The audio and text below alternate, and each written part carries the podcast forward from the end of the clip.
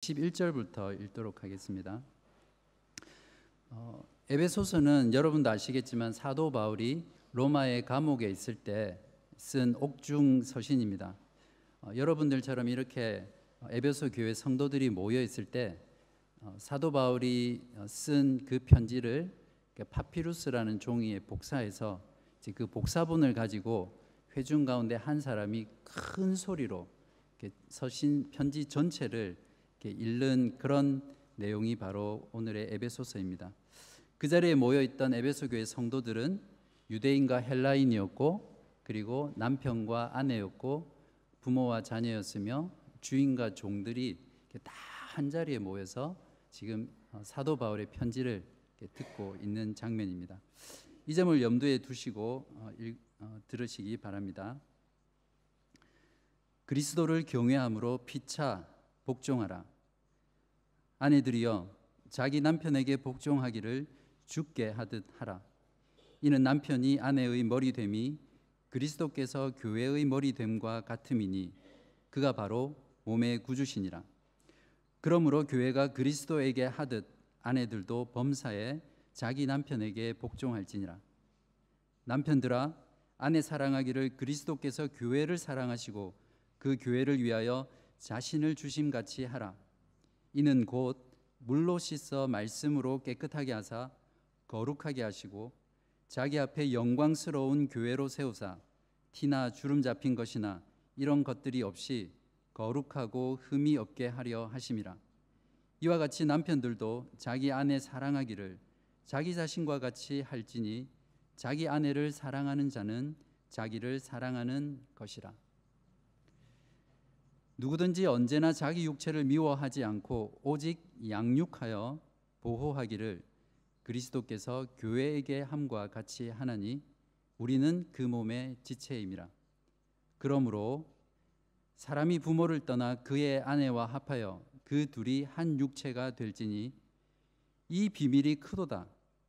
나는 그리스도와 교회에 대하여 말하노라.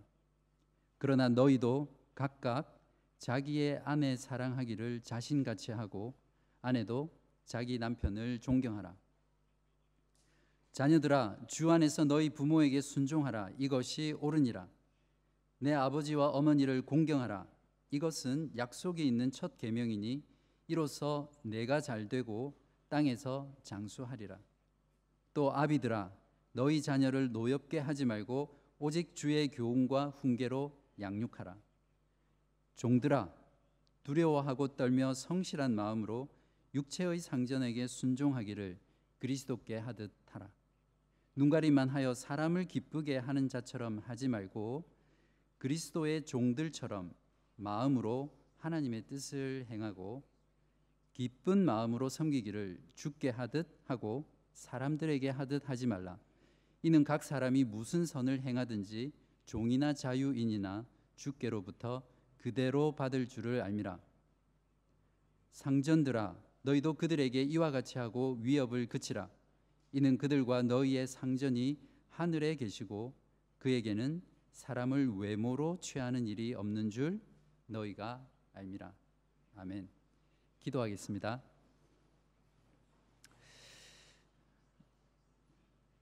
하늘에 계신 하나님 아버지 감사와 찬송을 올려드립니다. 저희들에게 하나님의 말씀을 들을 수 있도록 이 자리에 불러주시고 우리의 마음을 열어주셔서 감사합니다.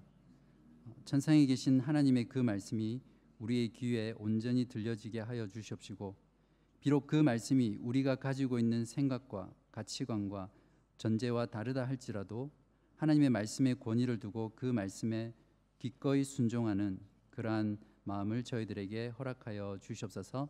우리의 들음을 방해하는 모든 요소들을 주께서 제거하여 주시고 온전히 하나님의 말씀 안에서 충만함으로 누리는 복된 시간 되게 하여 주시옵소서. 감사드리며 예수 그리스도의 이름으로 기도드립니다. 아멘. 오늘은 복음으로 사는 인생이라는 제목으로 여러분과 함께 말씀을 나누려고 합니다. 어, 요즘 신부들이 결혼식 주례 때 가장 싫어하는 성경 본문이 뭔지 아십니까? 예, 오늘 읽었던 에베소서 5장 22절 아내들이여 자기 남편에게 복종하기를 죽게 하듯 하라. 그렇다면 요즘 청소년들이 가장 싫어하는 본문은 어디입니까? 6장 1절에 자녀들아 주 안에서 너희 부모에게 순종하라입니다. 마지막으로 요즘 직원들이 가장 싫어하는 성경 구절이 있습니다. 뭡니까? 에베소서 6장 5절에 종들아 육체의 상, 상전에게 순종하기를 그리스도께 하듯 하라. 어, 이 이야기는 어, 권위를 혐오하는 그 시대를 잘 대변해 주는 그런 말이라고 생각합니다. 아이러니하게도 동시에 남편들과 부모들과 고용주들이 가장 좋아하고 선호하고 사용하는 말이 어, 싫어하는 그 구절과 똑같다고 합니다. 이 또한 지금 시대가 권위를 혐오함과 동시에 권위를 남용하고 권위를 오용하는 잘못 사용하는 그런 시대라는 것을 단적으로 보여주는 말일 것입니다. 로마서 1장 16절에 복음은 모든 믿는 자에게 구원을 주시는 하나님의 능력이다. 두나미스라고 그렇게 표현하고 있습니다. 복음의 그 능력이 믿는 자로 하여금 복음에 충만한 삶을 살게 하고 복음으로 사는 인생을 살게 하는 것이죠. 어, 모든 성도는 여러분들의 대부분의 인생을 어, 부모와 자녀의 관계이거나 남편과 아내나 혹은 직장에서 사장과 직원 또는 상사와 직원의 그 세 가지 영역에서 관계를 가지고 살아갑니다. 우리는 늘 입버릇처럼 복음으로 살아야 한다, 복음 중심의 삶을 살아야 한다 이런 말들은 하지만 사실상 대부분의 인생을 보내는 이 세 가지 관계의 영역에서 우리가 정말 그렇게 복음으로 살아가고 있는지를 어, 진지하게 생각해보고 점검해 보아야 될 것입니다. 사도 바울은 오늘 본문을 통해서 권위를 혐오하고 권위를 잘못 사용함으로 인해서 깨어진 그 세 가지 영역의 관계들에서 정말 복음으로 산다는 것이 무엇인지를 우리에게 말씀으로 도전하고 있습니다. 오늘 이 말씀을 통해서 어, 권위에 대한 복종, 성경이 말하는 권위에 대한 복종이 무엇인지, 그리고 성경이 말하는 권위에 대한 올바른 사용이 무엇인지를 깨닫고 복음으로 살아가는 그런 저와 여러분이 되기를 진심으로 바랍니다. 오늘 본문 읽었던 본문 전체는 5장 21절에 그리스도를 경외함으로 피차 복종하라라는 그 구절에 다 걸리는 내용들입니다. 지난주에도 말씀을 드렸지만 그리스도께 복종하라는 그 21절은 또한 5장 18절에 성령으로 충만함을 받으라라고 하는 그 명령어에 걸린다라고 설명을 드렸습니다. 어, 그래서 5장 21절은 어, 지난주 본문과 지혜롭게 살아라 성도가 지혜롭게 살아야 된다라는 지난주 본문과 어, 오늘 본문을 이렇게 연결해 주는 그런 연결고리의 역할을 하는 구절입니다. 이 점을 염두에 두시고 오늘 본문을 이해하시면 도움이 많이 되실 거라고 생각합니다. 먼저 5장 21절에 복종하다라는 단어가 어떤 의미인지를 헬라어 사전에서 찾아보면 사랑하기 때문에 발생하는 자발적인 마음에서 나오는 복종 이렇게 되어 있습니다. 그러니까 여기서 말하는 복종은 어떤 강요나 억압에 의해서 어쩔 수 없이 하는 그런 복종이 아니라 사랑에서 흘러나오는 자발적인 어, 복종이라는 그런 뜻이죠. 오늘 성경 본문은 그리스도를 경외함으로 사랑의 복종을 해야 될 세 가지의 종류의 관계를 다루고 있는데 그것은 첫 번째 남편과 아내, 두 번째 부모와 자녀, 세 번째는 주인과 종입니다. 오늘날로 치면 고용주와 고용인의 관계로 이해할 수 있을 것입니다. 자, 이제 이 세 가지 관계 속에서 그러면 어떻게 사는 것이 복음으로 사는 것인지를 함께 살펴보겠습니다. 첫 번째는 22절과 25절에 나와 있습니다. 함께 어, 본문을 보시면서 들어주시면 감사하겠습니다. 22절과 25, 25절에 아내는 남편에게 복종하고 25절에서 남편은 아내를 사랑하라는 것입니다. 먼저 아내의 의무를 살펴보도록 하겠습니다. 22절에서 바울은 아내들에게 남편에게 복종하라고 말하고 있는데요. 어, 이 복종의 방식이 무엇입니까? 22절을 보시면 죽게 하듯 자기 남편에게 순종하고 24절에서는 범사에 복종하라는 것입니다. 즉 죽게 하다라, 하라라는 말은 죽게 하듯 하라라는 말은 교회가 그리스도에게 하듯 하라는 말이고 범사에 하라는 말은 모든 것에 있어서 남편이 나에게 잘해 줄 때 또 예뻐 보일 때 그럴 때 하라는 것이 아니라 모든 일에 복종하라는 그런 것입니다. 물론 여기에는 주를 경외함이라는 조건 안에서 복종을 말합니다. 어, 문제는 아내들이 자기 남편에게 정말 이렇게 범사에 교회가 그리스도께 하듯 남편에게 복종할 수 있느냐라는 것입니다. 이 문제가 이 명령이 결코 순종하기 쉽지 않다는 것이죠. 그래서 바울은 복종해야 될 근거로 머리됨을 들고 있습니다. 즉 권위에 대해서 이야기하고 있는 거죠. 그리스도께서 교회의 머리이시기 때문에 교회는 그리스도의 그 머리됨에 그 권위에 복종하는 것입니다. 그리스도께서 교회의 머리가 되셨다라는 그 말 속에는 이미 그리스도와 교회가 한 몸이라는 것이 내포되어 있죠.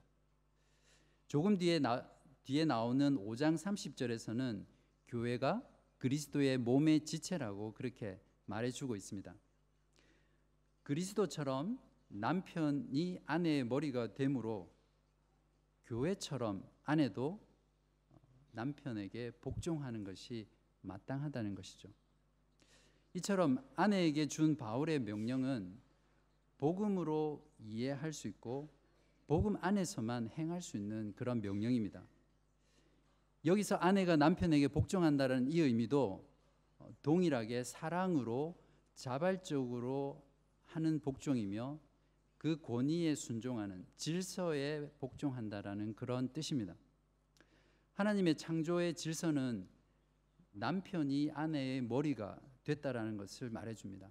남편이 아내에게서 나왔지 아 죄송합니다. 아내가 남편에게서 나왔지 어, 남편이 아내에게서 나온 것이 아닙니다. 이거는 차별을 말하는 것이 아니라 하나님의 창조 질서에 따른 권위를 이야기해 줍니다. 하나님의 그 창조의 창조 질서에 순종하는 것이 참된 권위에 대한 신자의 바른 태도입니다. 어, 우리 몸도 마찬가지입니다. 우리의 몸이 건강하게 제대로 기능하려면 완벽하게 기능하려면 모든 몸의 지체들이 이 머리의 통제와 지시를 순종할 때 그렇게 되는 거죠. 한번 생각해 보십시오. 만약에 여러분의 일어났는데 아침에 여러분의 몸 중에 입이 오늘은 내가 머리가 돼야지 하고 입이 만약에 여러분의 모든 몸을 통제한다고 생각해 보십시오. 한 번도 생각해 보지 않으셨죠? 아마 그날은 굉장히 시끄러운 날이 될 거라고 생각합니다. 어, 이처럼 하나님의 창조 질서에 복종할 때 사실은 모든 것이 완전해지고 그 안에서 참된 행복을 누릴 수 있습니다. 교회가 머리 대신 그리스도께 복종할 때 그 교회는 완전하며 그 그리스도 안에서 참된 행복을 누릴 수 있는 거죠. 마찬가지로 아내 또한 머리 된 남편에게 복종할 때 아내는 가장 완전하게 되며 또한 그 안에서 어, 참된 행복을 누릴 수 있습니다. 두 번째는 남편들의 의무입니다. 25절을 보시면 남편들에게 아내를 사랑하라고 바울은 명령하고 있습니다. 여기서 또한 사랑의 방식은 무엇입니까? 두 가지가 나와 있는데요. 첫 번째는 그리스도가 교회를 사랑하시고 자신을 주심같이 사랑하라는 것입니다. 여기서 그리스도가 교회를 사랑하시고 자신을 주신 사랑은 5장 2절을 한번 보십시오. 5장 2절에 잘 나와 있습니다. 그리스도께서 너희를 사랑하신 것 같이 너희도 사랑 가운데서 행하라. 그는 우리를 위하여 자신을 버리사 향기로운 제물과 희생 제물로 하나님께 드리셨느니라. 그리스도의 사랑은 자기 목숨을 대속물로 드린 자기 희생의 사랑이었습니다.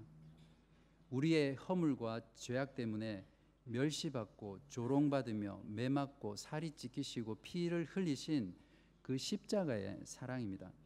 죄 없으시고 영원하시고 완전하시고 높으신 그 하나님이 자신을 버리시고 비참한 비천한 인간이 되셔서 우리의 구원을 위해서 자신을 바치신 그 사랑입니다. 온 우주 가운데 이보다 더 큰 사랑은 없습니다. 그런데 바울은 지금 남편들에게 그것과 똑같은 사랑으로 아내에게 명령하고 있습니다. 즉, 이 사랑은 어떤 애정이 아니라 신의 사랑, 즉, 아가페적 사랑을 이야기합니다. 또한 그리스도의 사랑의 본질은 자기 복종입니다. 빌립보서 2장 6절부터 8절을 보시면 그는 근본 하나님의 본체시나 하나님과 동등됨을 취할 것으로 여기지 아니하시고 오히려 자기를 비워 종의 형체를 가지사 사람들과 같이 되셨고 사람의 모양으로 나타나사 자기를 낮추시고 죽기까지 복종하셨으니 곧 십자가에 죽으심이라. 이렇게 말씀하면서 그리스도의 사랑의 본질이 자기 복종이라는 것을 잘 설명해 주고 있습니다. 사실은 복종이란 사랑의 또 다른 표현입니다. 본질은 사랑과 같습니다. 어, 이처럼 남편이 그리스도를 따라서 해야 될 사랑은 자기 희생의 사랑이고 또한 자기 복종의 사랑입니다. 여기서 주목해야 될 사실이 하나 있습니다. 26절과 27절을 한번 보시기 바랍니다. 그리스도께서 교회를 사랑하셔서 자신을 주신 목적이 나와 있는데요. 교회를 거룩하게 하고 교회를 티나 주름 잡힌 것이 없는 영광스러운 존재로 세우게 하기 위해서 주님께서 사랑하시고 죽으셨다는 겁니다.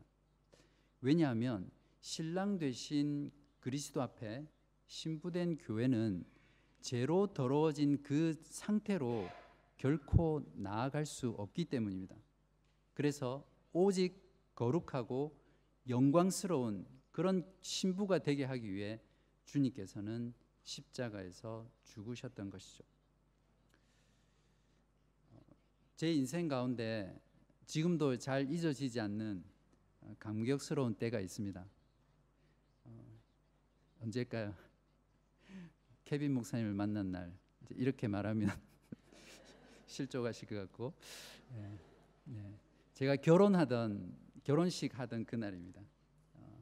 어, 물론 화장의 힘이긴 하지만 그 얼굴에 잡티나 어, 여드름으로 패인 자국 그리고 주름 물론 그때는 아내가 어려서 주름은 없었는데 그 주름 하나 없는 그런 얼굴을 하고 또 제가 보기에는 세상에서 가장 하얗고 어, 사치스럽지 않지만 화려한 그 웨딩 드레스를 입고 장인 어른과 함께 이렇게 입장할 때 그리고 그 장인 어른에게서 아내를 이렇게 넘겨받을 때 그 환희와 감동과 기쁨은 어, 사실 말로 표현할 수 없을 것 같습니다.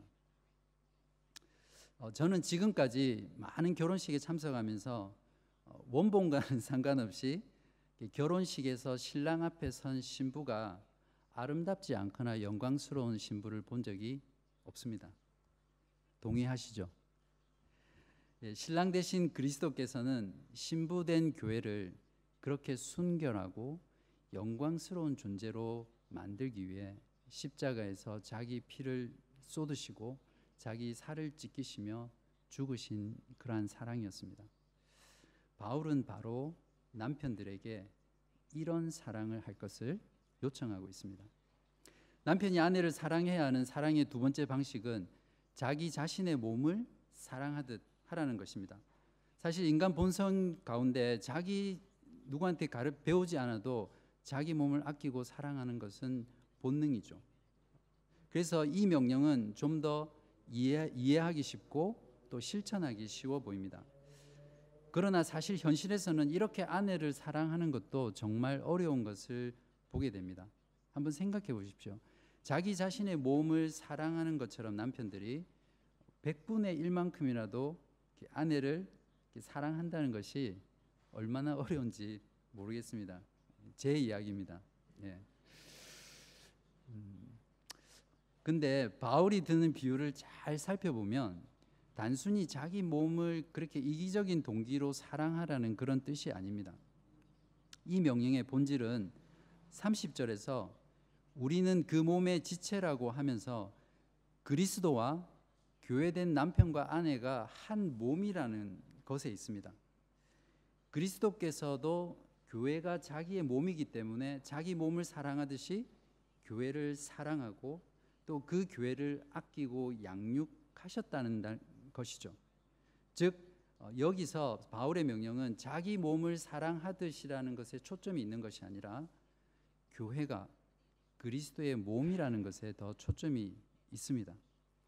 또한 바울은 31절에서 창세기 2장 24절의 내용을 끌어와 가지고요. 남편과 아내의 한 몸됨이 교회와 그리스도의 한 몸됨으로 설명하고 있습니다. 사실 하나님께서는 이미 아담과 하와의 그 결혼을 통한 연합 속에 하나님의 복음을 담고 계셨습니다. 그 복음의 비밀이 예수 그리스도와 교회의 연합을 통해서 드러나게 된 것이죠. 그리스도가 교회와 한 몸이 된 연합은 교회를 위해 자기 몸을 버리신 예수 그리스도의 대속의 죽음을 통해서 이루어진 연합입니다. 교회는 그리스도 안에서 자신의 죄를 용서받고 의롭게 되었으며 비로소 하나님 앞에 거룩하고 흠이 없으며 주름 없고 티 없는 그런 영광스러운 그리스도의 신부가 되었습니다.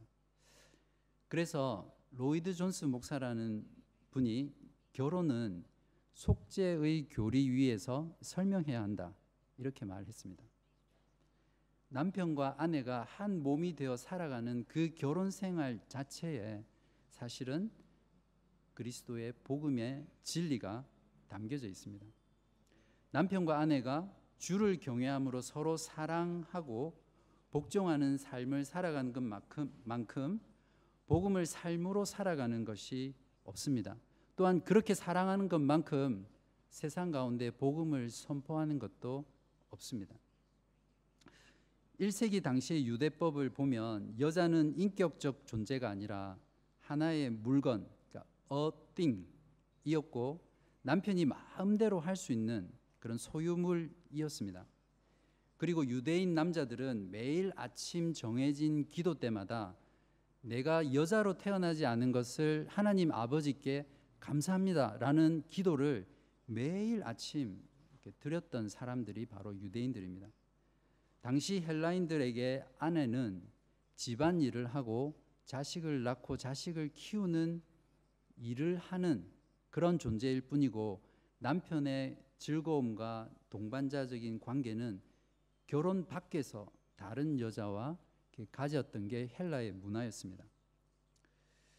어, 사도 바울이 살았던 로마 시대에는 결혼이라는 것 자체가 존립하기 어려울 정도로 성적으로 너무나 문란했던 그런 시대가 바로 바울이 살던 그리고 에베소 교회 성도들이 살던 시대였습니다. 이런 시대와 문화 속에서 복음으로 그리스도인이 된 부부가 남편에게 죽게 하듯 범사에 복종하고 그리스도가 교회를 위해 자기를 내어 주신 같이 남편이 아내를 사랑하라는 그 바울의 명령은 그 시대를 그 시대를 뒤흔드는 정말 혁명적인 그런 어, 삶의 내용이었습니다. 죄로 인해 깨어진 수많은 복음을 알지 못하는 가정들이 성도인 가정의 부부가 주를 경외함으로 서로 사랑하고 복종하는 그 모습을 볼 때 그들은 복음의 삶에 이끌릴 것이고 그 성도의 부부들이 경외하는 그 그리스도를 인정하게 될 것입니다. 이제 두 번째는 부모와 자녀 사이의 관계인데요. 6장 1절과 4절을 보시기 바랍니다. 자녀들은 주 안에서 부모에게 순종하고 부모들은 자녀를 노엽게 하지 말고 주의 교훈과 훈계로 양육하라는 것입니다. 자녀들에 대한 부분은 사실 다룰 게 많지만 시간 관계상 다루지 않고 부모 관, 부모들에 대한 부분만 살펴보겠습니다. 바울은 먼저 부정적 명령으로 자녀를 노엽게 하지 말라고 명령하고 있습니다. 이것은 부모들에게 하나님이 주신 부모의 권위를 잘못 사용하지 말라는 것이죠.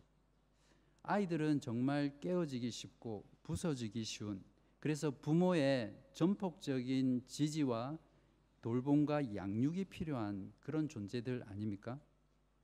그런데 부모가 가정에서 자녀들에게 감정적으로 체벌을 하거나 윽박 지르고 소리 지르며 부당한 요구를 하고 심한 경우 자녀들의 인격을 모독하는 말과 욕설을 퍼부으며 억압하고 수치스럽게 하는 그런 일들은 사실은 하나님이 주신 거룩한 부모의 영적인 권위를 도둑질하는 그러한 행위입니다.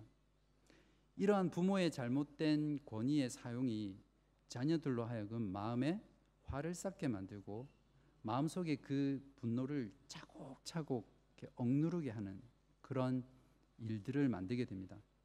그러므로 부모들은 자녀들을 노엽게 만들지 말아야 합니다. 곧 이어서 바울은 긍정적인 명령으로 주의 교훈과 훈계로 양육하라라고 말합니다. 여기서 주의 교훈이란 하나님의 말씀을 말하고 훈계란 징계를 말합니다. 성경적인 자녀 교육은 이 두 가지가 함께 공존해야 된다는 것을 잘 말해주고 있습니다. 또한 여기서 양육하라라는 말은 5장 29절에 예수 그리스도께서 교회를 양육하신다라는 그 단어와 똑같은 말입니다. 주님께서는 최고의 영양식인 주님의 말씀으로 우리들을 날마다 건강하게 자라게 하십니다. 때로는 우리가 죄 가운데 있을 때는 고난이라는 인생 막대기, 인생 채찍으로 우리들을 징계하시고 그걸 통해서 우리를 끝까지 보호하시고 천국까지 인도해 가시는 것입니다. 마찬가지로 부모들이 자녀들을 사랑으로 양육해 나갈 때 자녀들은 그들이 하나님께 받은 잠재력과 재능과 성품을 활짝 꽃피울 수 있게 됩니다. 윌리엄 버클리라는 주석가는 당시 이렇게 말했습니다. 당시 로마의 아버지는 자기 가족에 대한 절대 권력을 가지고 있었다. 아버지는 가족들을 노예로 팔 수 있었고 그들을 밭이나 들에서 일을 시킬 수 있었다. 심지어는 족쇄를 채워서 일을 시키기도 했다. 아버지는 자기 마음대로 법을 만들어서 자기가 원하는 대로 벌을 주기도 했다. 심한 경우에는 자기 자식들에게 사형을 선고하기도 했다. 이렇게 당시 아버지의 모습을 설명하고 있는데요. 이런 시대적 상황에서 바울이 주, 어, 명령한 어, 순종하는 복음으로 순종한 크리스찬 가정의 아버지의 모습은 당시 상황에서 볼 때 역시 어, 그 시대를 흔드는 그런 혁명적인 변화를 일으켰습니다. 하나님이 주신 부모의 권위를 가지고 주의 교훈과 훈계로 자녀들을 양육해 나갈 때 자녀들은 그 부모의 양육을 통해서 복음을 경험하고 또 부모들은 그 관계 속에서 복음으로 살아가는 그런 순종의 삶을 살게 됩니다. 마지막 세 번째로 주인과 종의 관계는 6장 5절과 9절에 나와 있습니다. 종들에게는 순종할 것을 상전들에게는 죽게 하듯 종들을 대하고 위협을 그치라는 것입니다. 여기서도 종들에 관한 명령만 살펴보겠습니다. 여기서 종은 당시의 노예들을 말합니다. 당시 로마 제국 전체에 약 6천만 명의 노예들이 있었다고 합니다. 그 노예들은 의사, 뭐 교사 그런 사람들도 노예들 노예 신분으로 있었던 있었다고 합니다. 그러니까 인구의 절반 이상이 노예인데요. 호주로 치면 약 천만 명 이상이 다 노예인 거죠. 여러분들로 치면 여러분들 중에 절반 이상은 노예인 사람이 이렇게 앉아 있는 그런 형태입니다. 존 스토트 목사님은 에베소서 주석에서 당시 노예들이 어떻게 취급되었는지를 이렇게 말합니다. 노예들은 아주 사소한 잘못으로 인해서 주인에게 매를 맞기도 하고 사지를 절단당하기도 하고 사슬에 묶여 감옥에 갇히기도 하고 눈과 이빨을 뽑히거나 맹수들에게 던져지고 십자가에 못 박히기도 했다. 이런 상황 가운데서 에베소 교회 안의 노예의 신분이었던 그리스도인들에게 육체의 상전에게 순종하라라는 바울의 명령은 그 명령을 듣는 그들에게도 정말 힘들고 어렵지만 놀라운 명령이지만 그 시대 속에서도 그 시대를 뒤바꿀 만큼 그런 혁명적인 삶의 복음의 삶의 방식이었습니다. 게다가 바울은 그냥 외적인 순종만을 요구한 것이 아닙니다. 5절에 보시면 두려워하고 떨며 성실한 마음으로 그리스도께 하듯 하라 라고 합니다. 한술 더 떠서 6절과 7절에는 사람을 기쁘게 하기 위해 눈가림으로 하지 말고 그리스도의 종처럼 마음으로 하나님의 뜻을 행하고 기쁜 마음으로 섬기기를 죽게 하듯 순종하라. 이렇게 명령하고 있습니다. 바울은 외적인 순종뿐만 아니라 그 마음에서도 상전에게 주인에게 순종하라는 거죠. 여기서 우리는 권위에 대한 중요한 원리를 또 배울 수 있습니다. 바울이 상전에게 복종하라고 하는 것은 상전의 그 권위가 하나님에게서 나왔기 때문에 순종해야 하지만 그 순종은 또한 사랑으로 자발적인 순종이어야 한다는 것이죠. 순종의 동기나 기준이나 힘은 언제나 그리스도입니다. 그리스도의 종처럼 하라는 것이죠. 육체의 상전에게 순종하는 것이 사람에게 하는 것이 아니라 하나님께 한다라는 그런 의미를 가지고 있는 것입니다. 회사에서 우리가 일을 할 때 우리는 대체로 사람의 눈치를 보며 일을 합니다. 저의 경우에 그랬습니다. 그리고 사람을 의식하고 사람이 볼 때 더 잘하는 거죠. 그러나 우리의 모든 일은 사람이 아니라 하나님을 기쁘시게 하는 그 동기에 의해서 죽게 하듯 해야 합니다. 내가 할 수 있는 최선을 다해서 성실하게 일하는 것이 복음으로 사는 인생이고 복음으로 사는 직장 생활입니다. 내가 받은 월급만큼 그만큼만 일해 주는 것이 아니라 하나님께 하듯 최선을 다해서 일하는 것이 어, 상전에게 복종하라는 그 명령의 본질이라고 생각합니다. 어, 혹시 여러분들 중에 지금 직장에서 여러분의 상사나 오너로 인해서 힘들어하고 계신 분이 있으십니까? 그렇다면 오늘 바울의 공고에 귀를 한번 잘 기울여 보시고요. 여러분에게 힘든 상사와 직장의 환경을 허락하신 분은 사단이 아니라 하나님이시라는 거죠. 그것은 하나님의 뜻입니다. 단지 힘들다고 그 자리를 박차고 나오지 마시고 오늘 말씀대로 사람에게 보이기 위해서가 아니라 하나님께 보이기 위해서 하나님을 기쁘시게 하기 위해서 주를 경외하는 마음으로 여러분을 괴롭히고 힘들게 하는 그 상정과 그 회사에 어, 순종하고 복종해 보시기 바랍니다. 그러한 자기를 부인하는 순종의 삶이 자기의 십자가를 지고 가는 삶이고 복음으로 살고 복음을 선포하는 복음의 인생입니다. 이제 말씀을 맺도록 하겠습니다. 오늘 본문을 통해 사도 바울이 명령하고 있는 삶의 공통점을 가만히 보시면 모든 관계 속에서 주를 경외함으로 서로에게 사랑으로 복종하라는 것입니다. 우리는 다 연약해서 우리의 아내에게, 우리의 남편에게, 그리고 우리의 자녀들에게, 또 우리의 부모님들에게, 직장에서 상사에게, 그리고 직원들에게 사랑으로 서로 복종하는 것이 너무 어렵고 너무 힘들고 또 너무 하기 싫을 때가 너무 많음을 잘 압니다. 반대로 사랑하고 싶은 복종하고 싶은 마음은 너무 많은데 그렇게 살고 싶은데 실제 삶에서는 그게 너무 잘 안 되는 거죠. 그래서 실수하고 실패하고 넘어집니다.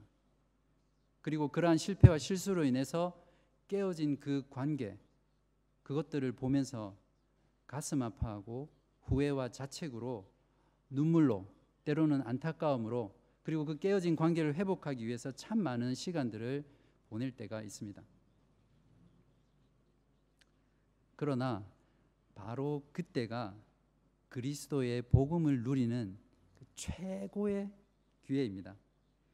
우리를 섬기기 위해 종이 되셨고 죽기까지 사랑하셨던 그 십자가의 사랑으로 돌아가서 회개하고 또다시 믿음으로 시작하는 그러한 삶이 바로 성도의 인생입니다. 주님께서 우리에게 명령을 주실 때는 반드시 그것을 지킬 수 있는 힘도 같이 주신다는 것을 믿으시기 바랍니다. 아내 되신 여러분, 남편 되신 여러분, 자녀 되신 여러분, 또 부모 되신 여러분, 일터에서나 지, 어, 직장에서 직원이나 혹은 고용주가 되시는 여러분, 여러분의 모든 관계 속에서 주를 경외함으로 서로 복종하는 삶을 살아가시기 위해 몸부림치시는 여러분 되시기를 바랍니다. 그렇게 몸부림치는 그 삶이 복음을 가장 잘 선포하는 삶이며 행복하게 복음으로 사는 인생입니다. 기도하겠습니다.